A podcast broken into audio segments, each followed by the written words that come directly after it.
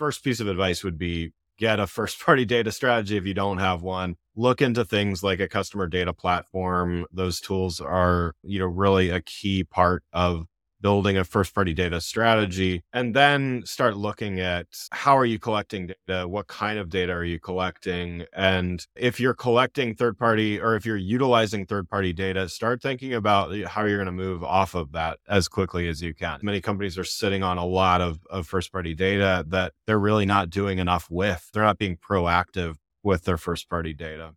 Every saas company plays for high stakes but what does it take to dominate the market right now Welcome to Paris Talks Marketing, the podcast where we dive deep into the latest trends and strategies in SaaS marketing that are really working today. I'm your host, Paris, and our guests are SaaS CMOs, founders, and specialists, and we discuss one trendy topic in the industry per episode. Ready to unlock the true power of marketing strategy? In this theme, we'll explore the world of cutting edge marketing strategies and tactics that are shaking up the SaaS industry. We'll share insights on testing new tactics and uncover the latest developments from digital landscape giants like Google, Facebook, and LinkedIn. We'll also explore how AI is revolutionizing the digital landscape and transforming marketing tactics. So grab your headphones and get ready for a marketing strategy masterclass with Paris Talks Marketing. Hi, everyone. Welcome back to another episode of Paris Talks Marketing. Today, my guest is Greg Kihlström. Greg is the principal and chief strategist at GK5A. He's also the author of House of the Customer and the host of the Agile Brand podcast. Greg, welcome to the show. Oh, thanks so much. Looking forward to talking with you. Same here. Greg, it seems that you everything that you do and think about and write about has a customer centricity focus to it. And I'd like to start with thinking about and discussing customer journeys because now everybody in marketing generally knows what, what, a customer journey is, but most marketers, and in particular SaaS marketers, who are most of our listeners, most users go through more or less the exact same journey of becoming aware of a product, then getting some interest, converting, getting onboarded. How do you think about the evolution of personalized customer journeys, and how can brands take that forward? Definitely. So I think first step is what you described, which is really based on mapping the journey that we know and often that we would like our customers to take, right? So that, you know, customer journey orchestration really started with all of that. But the next evolution of that and the, the next step there is to actually enable customers to take multiple paths to getting to, you know, that end goal, whether that's a conversion or, or, or something else. And so, you know, the first evolution of or customer journey orchestration even was again marketers saying okay we want someone to go here then here then here then here where we mm-hmm. are today and and where brands are evolving is okay this is what we'd like them to do but let's give them the options to take their own path and maybe they prefer getting sms messages over emails or maybe they even a different product than uh, what they first looked at is a better fit for them. And so let's provide them a next best action or offer or experience that actually guides them and helps them guide themselves to the best fit for them. I think I think that's really where leading brands are are moving in that direction of it's more a self-guided journey by the customer as opposed to a prescribed one. Yeah, a little bit more like a choose your own adventure. Exactly. Could you give an example for our audience of really a well thought through, well orchestrated, personalized customer journey for ideally for some sort of a SaaS or subscription based product? Yeah, sure. So again, customers may see an ad, let's say they see an ad on social media for a product that fits their needs. And so they click on an ad, and now all of a sudden the brand is like, okay, this person wants this. Maybe it was the base level of a product, but this person works for an enterprise. And so the company doesn't know that though. They they think, okay, mm-hmm. this person wants the cheapest possible offering that we have. Let's get them in the door. Let's try to close the deal. It turns out that person works for a Fortune 100 company with, you know, million, you know, multi-million dollar budget and a good customer journey and a good orchestrated journey would realize that would you know there would be indications and some kind of there's lots of ways to do this but some kind of propensity yeah. model some kind of triggers or, or indicators that say okay yeah this person they came in know, if, if we look at it from an attribution standpoint, like first touch attribution was base level product, but as they progress through the journey, let's stop sending them information about base level because they're enterprise and they'll, you know, they'll invest mm-hmm. in a in the top tier if we just give them more information about that. So being able to course correct and self adjust through that process means maybe it's not even all automated even maybe at that point um, once the the brand understands that this is an enterprise customer, they get a phone call or they get an email, a customized email mm-hmm. from an account rep that handles enterprise sales, and so therefore the automated process and the you know the old school offline process are mm-hmm. orchestrated mm-hmm. and integrated together as well. Yeah, I've been poking around with with different tools like uh, Mutiny is, is really one cool one where you can basically serve you can serve a different version of a homepage to every user that clicks through based on in a matter of milliseconds what you can know about them through enrichment through a third party enrichment tool like a clearbit.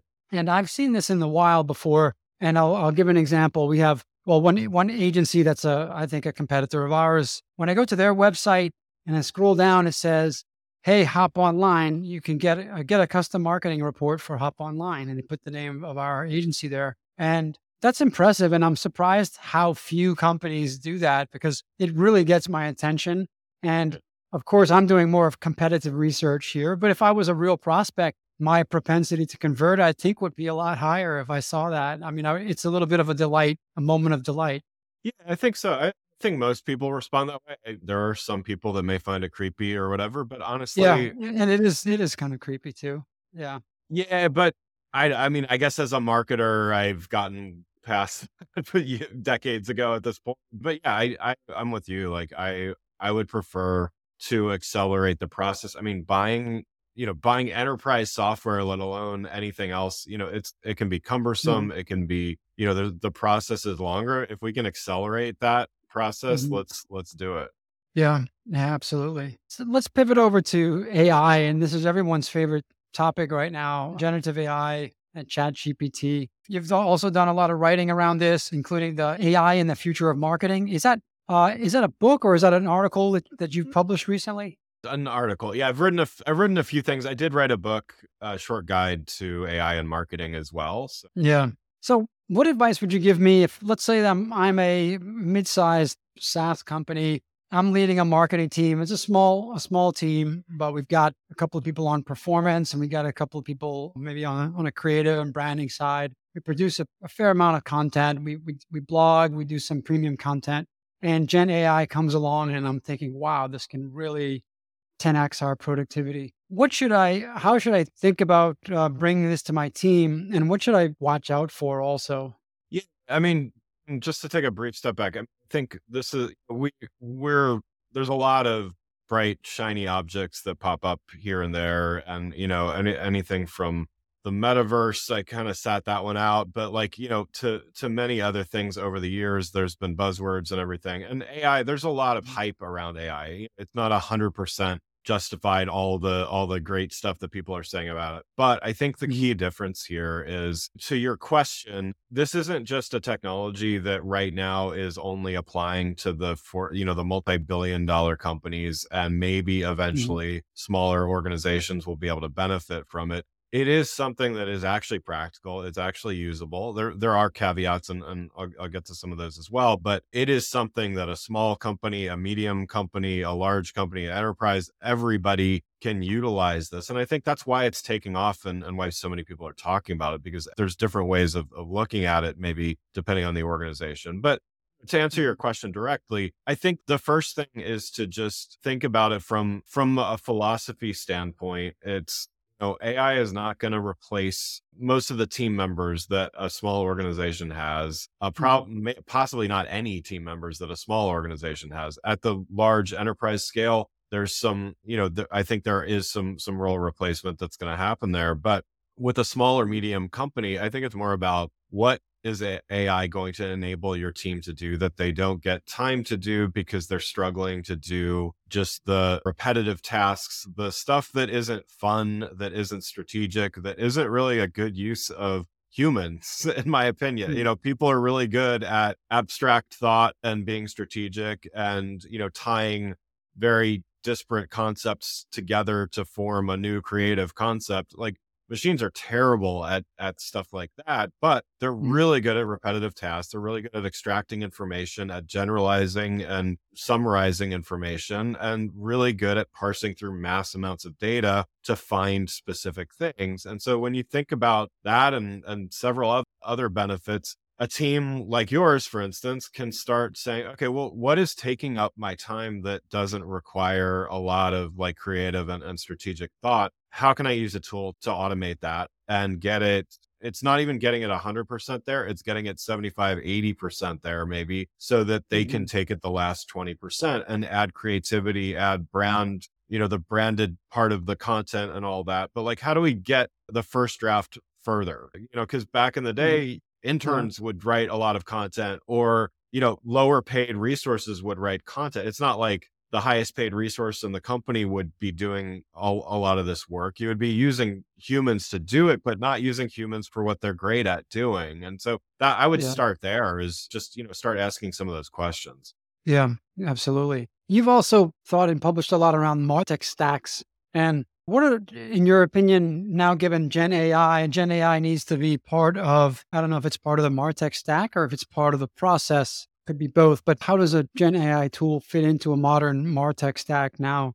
Yeah, I mean, I think there's there's a couple ways of looking at this and uh, of looking at at how AI fits into the business. And I'm I am I'm writing another book right now on taking a deeper look at this as well. But you know, just some initial thoughts. There's kind of two levels of of AI. I think there's there's the tools like the chat GPTs and I don't recommend using those tools a lot for public facing content because there are some privacy issues and, and, and everything like that. But there are some mm-hmm. specialized mm-hmm. tools or there are some tools that allow you to do some of this stuff locally that doesn't send stuff back to the internet and all that all that kind of stuff we can some of that gets kind of in the weeds there but there are tools that can be used to quickly you know create content or generate images or, or all of those kinds of things Th- those can be very helpful from a let's call it a tactical perspective and then from a deeper level there are businesses that need large language models or you know to modify or, or adapt large language models of their own in order to run deeper things within the business. So there's kind of two levels there. If we're really just talking mm-hmm. at the top level like the more tactical the the tool based stuff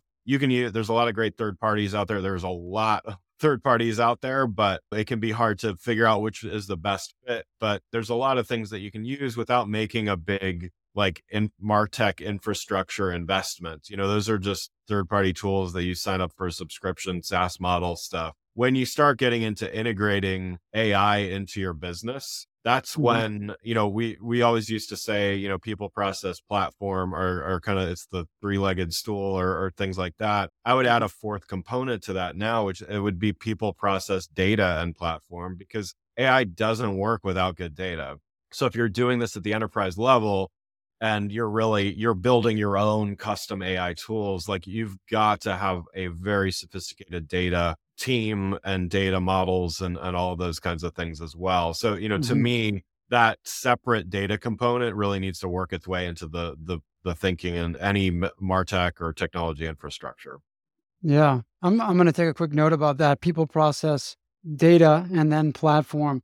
And that kind of leads into the next area that I wanted to discuss with you, which is data there's now so much massive amount of data that is available and it started to be referred to as first party data which I, I, guess means that that's the data that you as the company or the brand owns fully owns and controls. And the platforms don't actually control that. They don't even have access to it unless you give it to them. I've been a huge proponent for the last year or so about providing first party data access to the platforms in a, in a data privacy centric way, in a, a mindful way, so that those platforms can make use of that data and that you can action the data. What are you seeing around first party data these days and, and how are you advising companies about how to use mountains of first party data that they're that they're sitting on? Yeah, I mean, the first thing I would say is if you don't have a first party data strategy, I think a lot of brands are behind the ball on this whole third party cookie mm-hmm. deprecation mm-hmm. thing and and everything. So, uh, you know, first first piece of advice would be, you know, get a first party data strategy if you don't have one. Look into things like a customer data platform. Those tools are you know really a key part of building a first party data strategy. And then start looking at how are you collecting data? What kind of data are you collecting? And if you're collecting third party or if you're utilizing third party data start thinking about eh, how you're going to move off of that as quickly as you can. It doesn't mean you need to move off of it today but it it means you need to have a plan for that very soon and so utilizing first party data i mean i think know, personalization as as we talked about earlier like there's there are great ways to use the first party data that you already have in terms of what you show a customer how you talk with them. There are also let's you know let's get a lot smarter with how we target customers with offers and, and content and so you can build propensity models that say okay you know show me all the customers that took similar actions to this audience segment and start targeting them with customer offers and things. I don't think enough is being done in that like predictive analytics space right now. But to your mm. point, many brands, many companies are sitting on a lot of, of first party data that they're really not doing enough with. They're, you know, they're maybe making some reports with it, but they're not being proactive with their first party data. Yeah, I agree. And I tend to think it's because right now, third party data, third party cookie based data still is available and it works for a lot of brands. They're getting at least in advertising, they're getting a positive return on ad spend, which is based yeah. largely on that third party cookie data. So why mess with a good thing? And maybe they don't fully appreciate what's coming when that goes away. And and I also think that the the platforms, and let's start with Google here. I don't think Google has been giving um, a lot of good advice about specifically what is going to replace third party cookies and what what companies ought to be doing to prepare for the, the post third party cookie world. And maybe it's just a matter of having this really slap people in the face when it does happen, and then and then they're gonna they're gonna be forced to activate and, and build first party data strategies after it happens. Yeah, I mean it's you know it's it's an interesting. I mean Google's obviously in a very interesting position. Because, I mean they they made a couple false starts with their solution to you know mm-hmm. the third party cookie issue. They also stand to gain uh, if not the most, one of the most, you know, they stand to gain, you know, very, very much so in whatever the outcome is. And so their, yeah. their position, again, I don't, I haven't talked to anyone, uh, you know, anyone at Google specifically about this, but you know, their, their position is a pretty good one, a pretty safe one, regardless of what the outcomes are. And they are doing it to either they're you know they're doing it to themselves or they're doing it to all of us in that you know their chrome is the chrome deprecation is really the the thing that we're all talking about, right? You know, because Apple and Microsoft, others have already deprecated or made right. it harder to collect third party data. It's really Google Chrome that is the outstanding one here. And some of this, I think, what I hear from some of the larger brands that I talk with and and even some of the you know the the smaller ones is there is this thinking that oh well you know someone's going to come along and solve this for us so we don't really have to make any big action. You know, there's going to be a replacement for cookies and then we just switch from this to that or whatever. And you know, what I keep saying is that mm-hmm. that's really not this this is a philosophical shift in how data is used and collected that's very different than okay switch from you know google to bing to search or something like that you know this is it's, it's a much bigger change and so companies really need to have a plan. And to your point right now, third party data, it's cheap, it's easy. There's no reason to switch off of it tomorrow. There's just there there's a big reason though to have a plan. And and to be honest, when you use first party data well and when you collect it and when you use relevant first party data to communicate with your customers,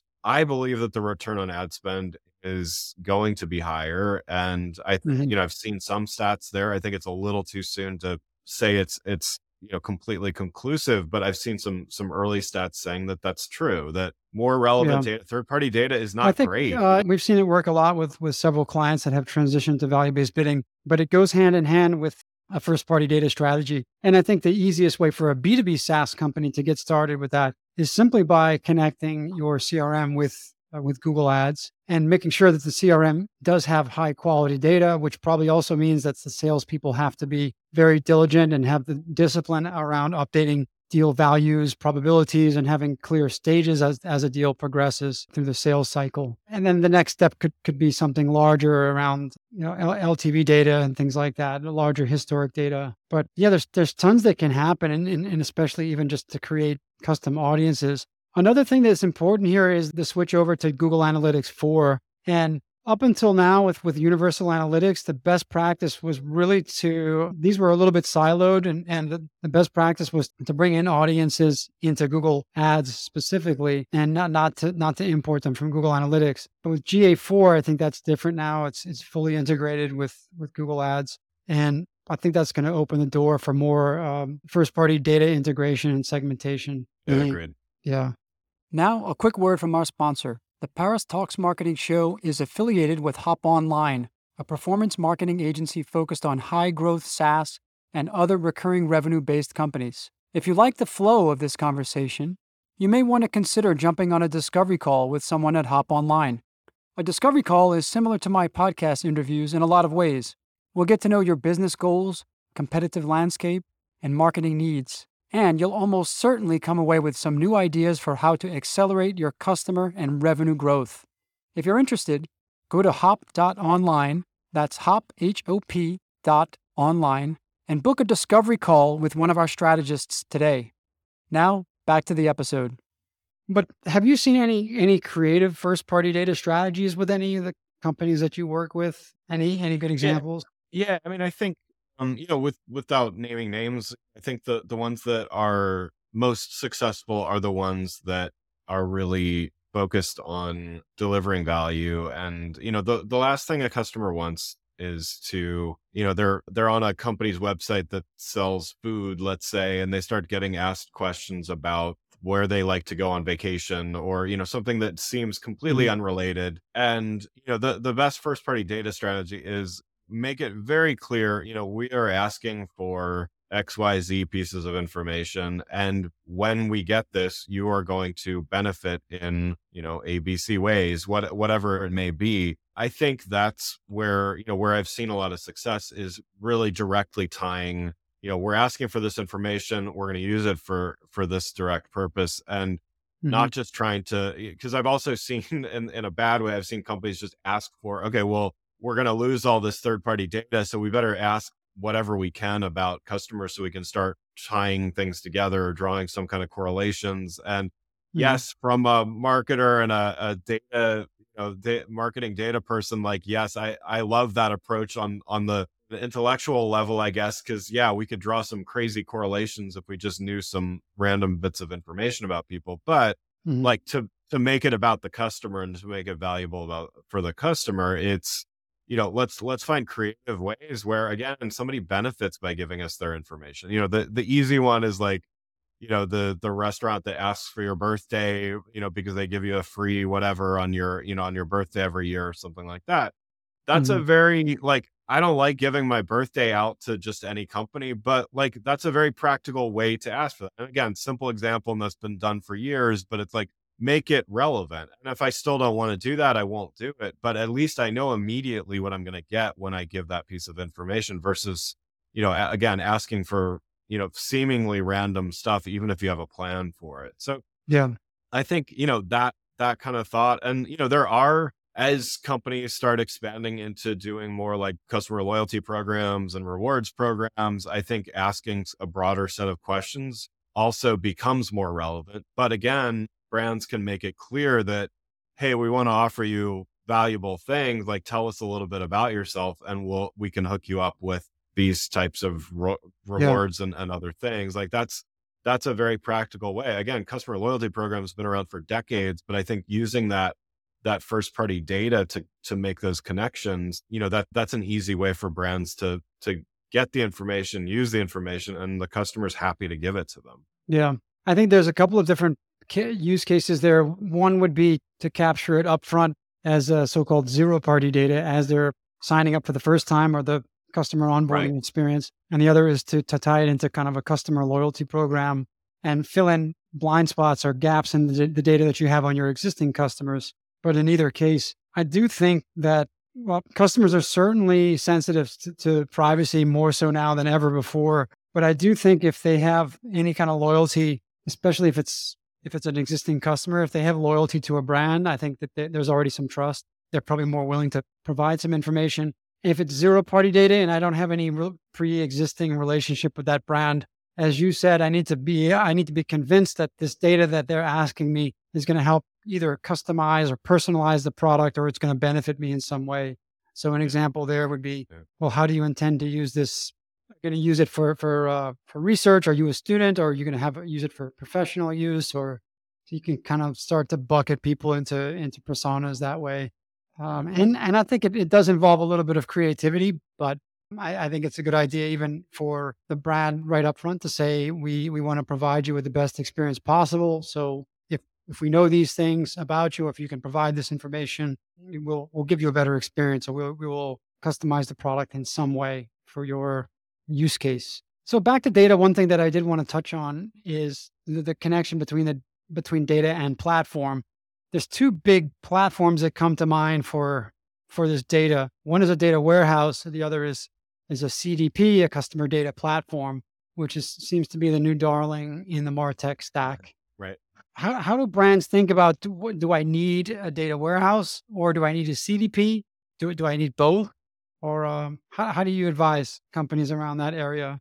Yeah, I mean, I think it's it's um, looking at it by function in the organization. Like, I think as a as an enterprise, um, they need a data warehouse of sorts. So, you know, because mm-hmm. if you think about there's all the different component there's the sales information there's the customer service information there's the marketing information there's the financial information you know all all of that is mm-hmm. coming mm-hmm. most uh, you know in, in a large company that's probably coming from five plus different systems if not a dozen or more in, in some cases where different product lines have different systems and stuff like that and so a data warehouse is needed to organize all of that stuff and and and keep it all in one place from a marketing or a customer experience or even a sales team perspective, you want a customer data platform because that's like, you know, predating CDPs. It was kind of like there was a marketing database where you could pull stuff, or maybe that was maybe that was in like an email, like a Salesforce, you know, CRM or you know HubSpot or you know one one of those kinds of of platforms. But you know, a CDP is a little broader reaching and and have slightly different purpose than a, a traditional CRM. Um, mm-hmm. A CDP, I look at it as it's like the next generation of that marketing database where, okay, just show me the things that are relevant to me being able to market and communicate with customers. And there's a lot of un- other information that the business needs, but I don't need to sift through all of that and process all of that in order to do my work and target customers and send them re- relevant content and, and, things like that. And so, you know, I think mm-hmm. um, CDPs function very well in that in that way. And there's a you know it's a very broad definition of what a CDP even is, but I think it, it can often take a bit of time to figure out you know what does a team actually need in their CDP. Some of that does depend on access and how how extensive their data warehouse or other you know data management tools are. Um, you know, I think CDPs function very well from for marketing and CX and and and and related teams to be able to get a subset of the data that's very actionable and and usable, and then a data warehouse would just be that broader set of information that's kind of that a, a CDP may may access parts of it, but um, it's more for the rest of the organization to be able to aggregate information and, and things like that. Yeah. So, Greg, if, if you were advising a company, uh, let's say mid-sized SaaS company, on a first-party data strategy, how would you structure that engagement? What what sort of a process would you take? Yeah, sure. So, you know, I, I I would want to start with really just kind of understanding what's currently in place, and you know what what does the current infrastructure look like? You know what what are their what are some of their current pain points as well as as their goals? I mean, are they looking to unify lots of different types of data together or are they really looking for you know a couple very singular to achieve a couple singular things in which case that then kind of points to okay well where are the gaps in the infrastructure and and the the usage of of the existing infrastructure or the you know the needs of of platforms. And then you know i would really again often this is this there's mm-hmm. there's a platform component to this but there's also a people and a process component to it too. And so you know how are teams encouraged to get more customer information into systems? You know our sales teams failing to fill out crm data or you know or other things like that or you know are we are we being as proactive as we can about mm-hmm. collecting mm-hmm. that zero party data that you were talking about and, and collecting first party data as well. So, you know, I, I, w- I would start there and then build a plan. This doesn't have to be something that you do it all at once either. This can be an iterative, uh, you know, an agile approach to all of this mm-hmm. and, and how it's implemented. Cause for some organizations, uh, there's a lot of stuff that needs to get done. And so that can happen over time. But really, if you, if you understand what your goals are and you can prioritize those, then we can, we can start small and, and iterate from there. Yeah. Excellent.